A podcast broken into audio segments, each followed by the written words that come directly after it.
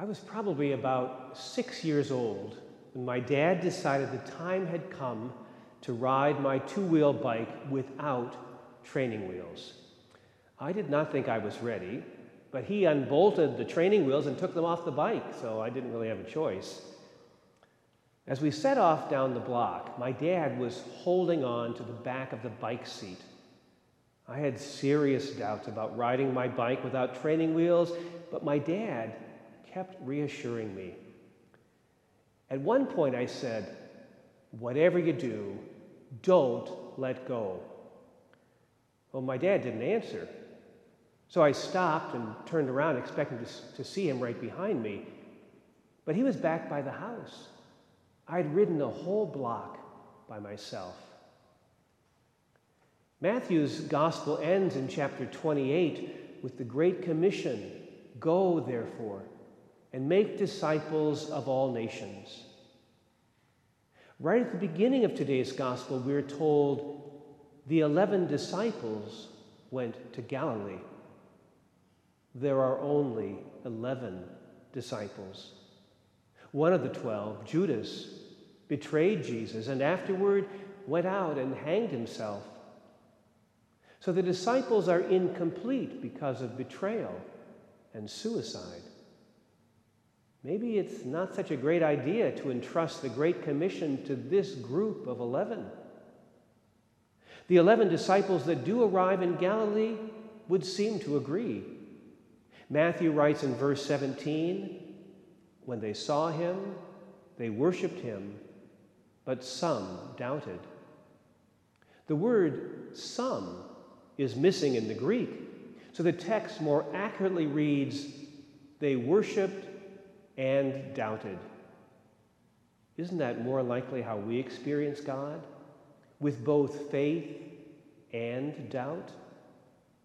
I had doubts that I was ready to ride my bike without training wheels, even as I found myself doing it. The Great Commission, then, go therefore and make disciples of all nations, is given to all 11 the believers and the doubters.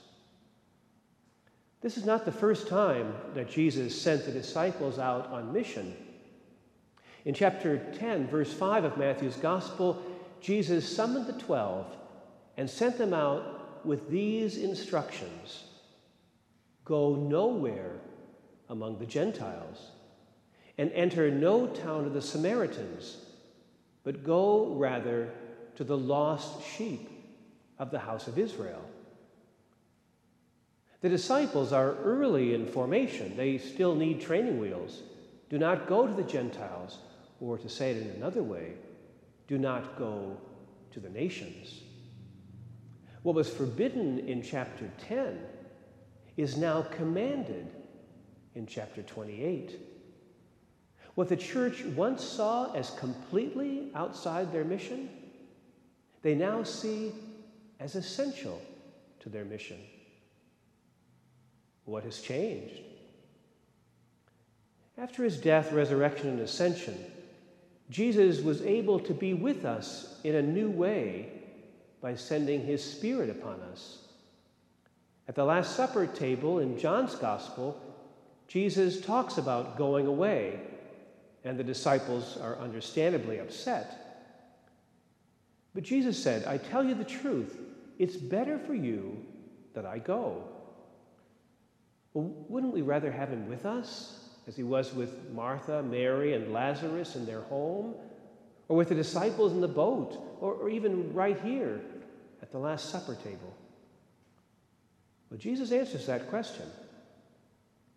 Immediately after saying, It's better for them that he goes, his next words are, For if I do not go, the advocate will not come to you. But if I go, I will send him to you. As we heard last Sunday, Jesus had said that he would not leave us orphans, and he is true to his promise. Prior to his death, resurrection, and ascension, Jesus was limited by time and space. If he was in Capernaum, that's where he was, not in Nazareth. If he was in Bethsaida, that's where he was, not Cana. When he sent out his 72 disciples on mission, two by two, he was unable to go with them because he couldn't be in all those places at the same time. In his ascension, Christ no longer limits himself in time and space. In the distance created by the ascension, the Holy Spirit enters and reconfigures the relationship of Christ to the church. What began in the Lord's resurrection is now ready to burst forth and flood the world through the work of the disciples.